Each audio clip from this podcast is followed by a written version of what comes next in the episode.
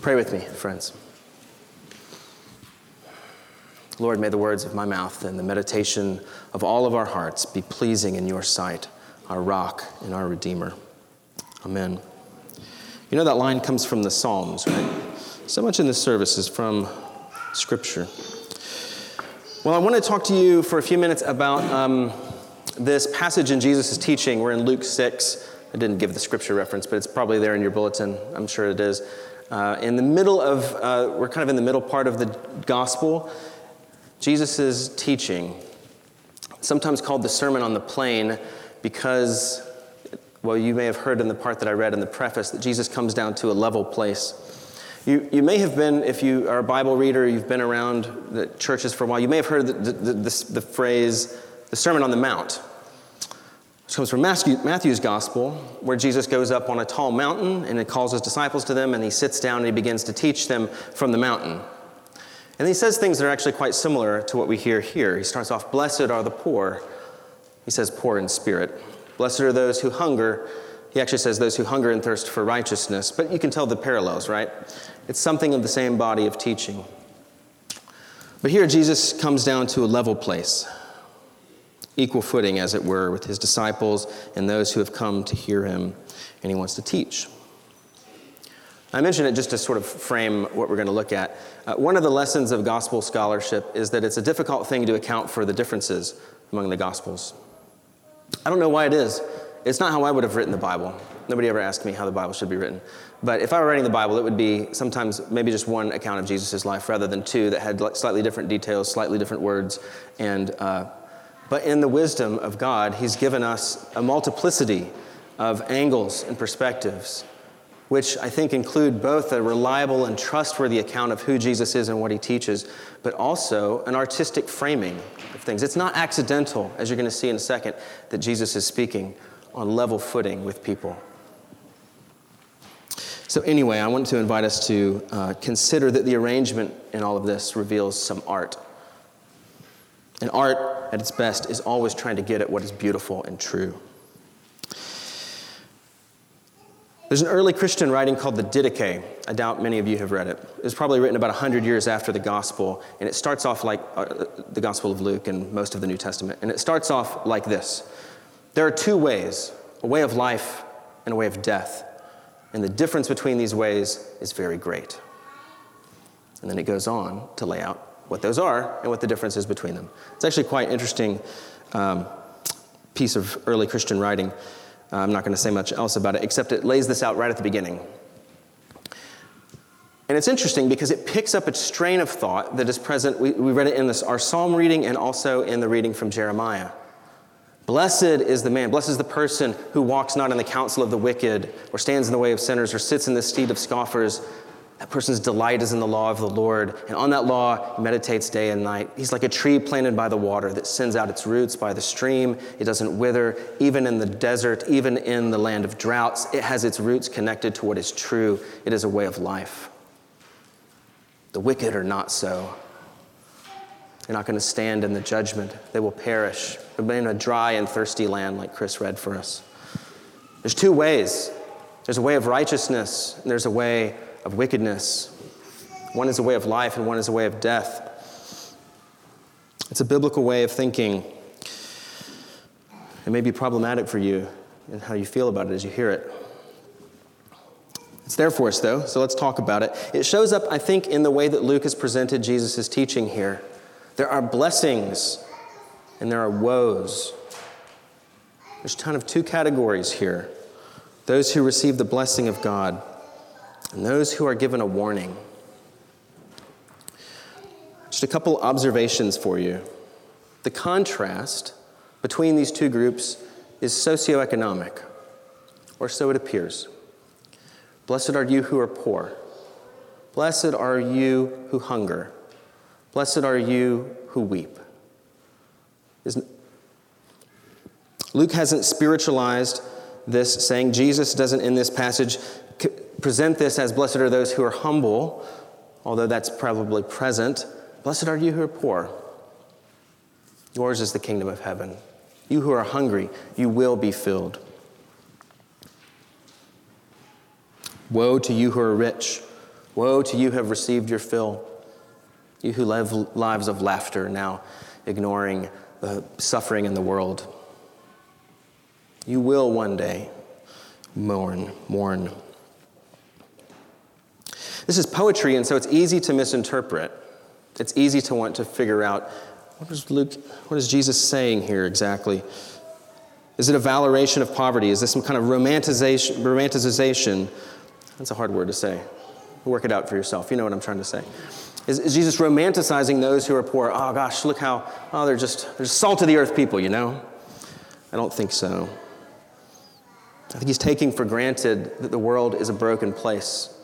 And he's offering words of hope to his disciples. He's, he's looking at his disciples, if you notice that detail in the text. He's looking at his disciples and he's saying, I see you, and I'm promising some comfort.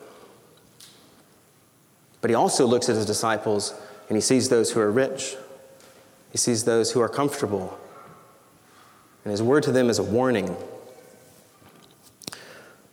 It reminds me of uh, about 10 later, chapters later in the gospel, the parable of Lazarus and the rich man. Lazarus is the poor man who sits at the gate and is destitute, sits at the gate of the rich man. Rich man dines sumptuously every day.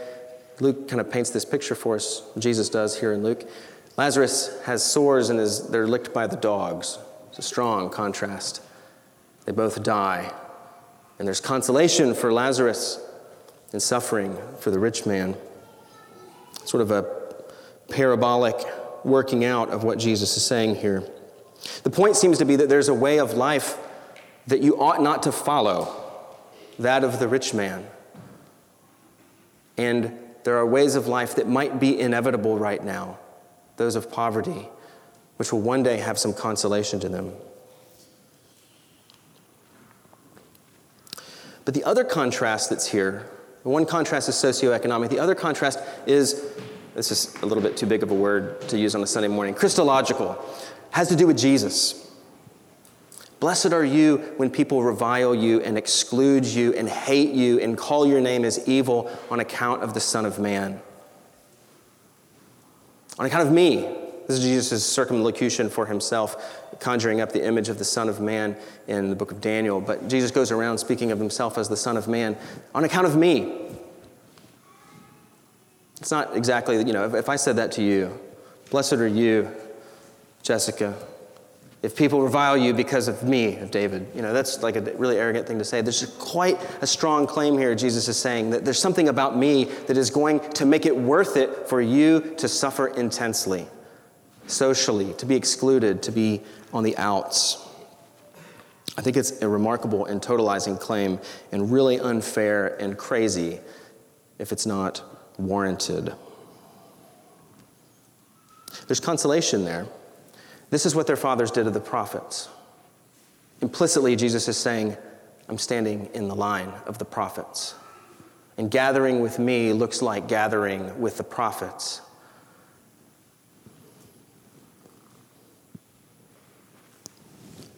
Of course, to do the opposite is to gather with those who persecute the prophets or gather with the false prophets.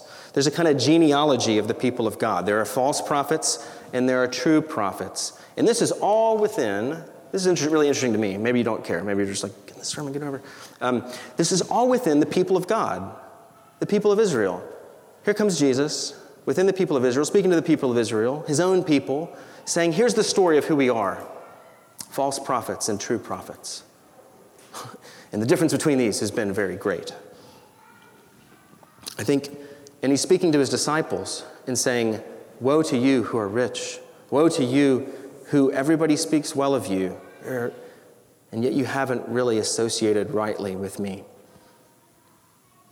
I think this is actually quite realistic image of what it's like to be in a religious community, to be in the people of God. It's a mixed bag, isn't it? You don't need me to tell you that there are plenty of churches and plenty of, re- of experiences in churches that are just not all that beautiful, winsome, or true to the teaching of Jesus. God help us. We're, no, we're not above that kind of, of Jesus' critique. So, the contrast is socioeconomic. The contrast is all about Jesus And there is an inversion that's promised, isn't there? Things are going to change one day. Blessed are you who are poor, for yours is the kingdom of heaven. That's actually a statement about things right now, but all the other beatitudes, the blessings, are have something in the future. Blessed are you who are hungry now, for you will be filled. The verbs become future tense. There is a future hope. Blessed are woe to you who are full now, because what's happening now is not the fullness of what's going to happen. In the future, you will be hungry. Ricky read for us 1 Corinthians, where Paul is giving something of this like cosmic vision of world history. The first Adam has come and the world has been broken. The second Adam has come in Christ, him, He Himself. And the world, in His death and resurrection, something has happened, which is like the down payment of a future thing that's going to happen the resurrection of the entire world and the defeating of death and the rectifying of all that is wrong in your life and in mine and in our community. But it's not all done yet. But there is a future hope. This is a point where it's a little bit tricky. We could narrate what it is to be a Christian as that all of our hope is up in the future, right? You know, that sort of pie in the sky when you die, sitting on a harp. Gosh, you know, your life stinks right now, but one day heaven will be great. It's not much consolation, really, for right now. I don't think that's the image that Jesus wants us to get. Because he says, Blessed are you who are poor, for yours is the kingdom of heaven. Yours is the kingdom of God, he says. Now, somehow now there is a real possession of that future hope that isn't yet fully revealed. Jesus says elsewhere in Luke, the kingdom of God is actually within you, among you, here in your midst now. But it's here in a form in which you can't quite see it unless you have eyes opened to see it. One of the reasons that we take communion every Sunday is because we are awaiting that great feast in heaven when there will be no more hunger, when we will not be separated from one another by awkward and strange and terrible divisions, but we'll be around one table. We will be there and see the Lord face to face, not at a distance, not through a dark glass darkly as we do now.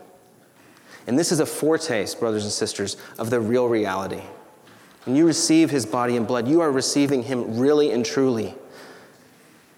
You're not just checking a box and saying, ah, oh, yeah, I remember, that's the real thing. No, he's here now. When you love one another, brothers and sisters, you are making manifest the real love of God. It's already here now, even though it's still not yet to come. Okay, so anyway, what I'm trying to get at here is that there's, I think, really and truly two ways. There is a way of life, and there is a way of death. There is a way of righteousness, there is a way of wickedness. And this is how the gospel, this is how Jesus is teaching us to think. But I think there might be a problem. I don't know if you feel this. I feel this sometimes. You ever heard this phrase? There's two types of people in the world and then we go to reduce the whole complexity of humanity into two simple categories, right? And some, often this is like trivial and it'll be on a t shirt or a bumper sticker. There's two types of people in the world those who divide people into two categories of people and those who do not. And I think we've learned that there's real danger in doing that, isn't there? I mean, just imagine like you're just like imagine you're in a faraway country that was deeply divided politically. It's really easy just imagine you're there. And you can, you can say, well, you know, there's two types of people in the world. There's people who are part of our party who think rightly. And then there's those fools over there. Or those, even worse, like wicked people who don't care about the things that I value. It's a neat way of dividing the world up, isn't it? It works for a while. And if, especially if you can get all the people around you, you can build a community that agrees with you you can kind of organize your life that way. You can organize the world for yourself. It's dangerous. It has the potential to do harm, doesn't it? Because once you put people on the outside, you can stigmatize them. You can justify what you do to them. As soon as they become other, you're in a position where it's much easier to discount them especially to not listen to them, but even to do harm. Regina Schwartz wrote a book in the late 90s, uh, a scholar of ancient religion, called Curse of Cain The Violent Legacy of Monotheism. And she says in there this Every act of identity formation is itself an act of violence. I think she's getting at something like this. When we begin to identify who we are with a coherent way of being, when we begin to say there are two ways the way of righteousness and life that me and my community our church, the Christian world, fill in the blank, are part of, those on the outside we begin, are other. We put ourselves in a place, she says, to begin to do violence. And the idea there is that this is inherently the case. It's a deep challenge to dualistic thinking. And I think it represents a little bit of a challenge for the scriptures we read today. So let me read to you. I'm almost done, don't worry. Um, just a little bit more from that gospel passage to remind you what Jesus says after he cre- creates this image of those who are blessed and those to whom he gives a strong warning. I say to you who hear, love your enemies, do good to those who hate you, bless those who curse you. To the one who strikes you on the one cheek, offer the other also. You've heard this phrase, turn the other cheek. Some of you are just like the light bulb's coming on and you're realizing that this is from Jesus' teaching right here. Love your enemies, do good, lend to them expecting nothing in return, and your reward will be great, and you will be sons and daughters of the Most High, for He is kind to the ungrateful and the evil. So, in the, here, here's, here's, here's what I'm trying to get at. There is an apocalyptic dualism here. There, are, there is a way of life and a way of death. But to be on the way of life does not amount to license to put others in a category where you can mistreat them and harm them. Instead, these are the hardest words to follow to love your enemies, to do good to them, to give away your, your money freely, to receive harm, physical harm without inflicting retaliation. The whole tradition of nonviolent resistance arguably takes its beginning here. There's a resistance in the text to the idea that dualistic thinking that finds its way somehow in Christian theology need to result in violence. But there's also an offer. There's an offer to experience your life as one of the sons and daughters of the Most High.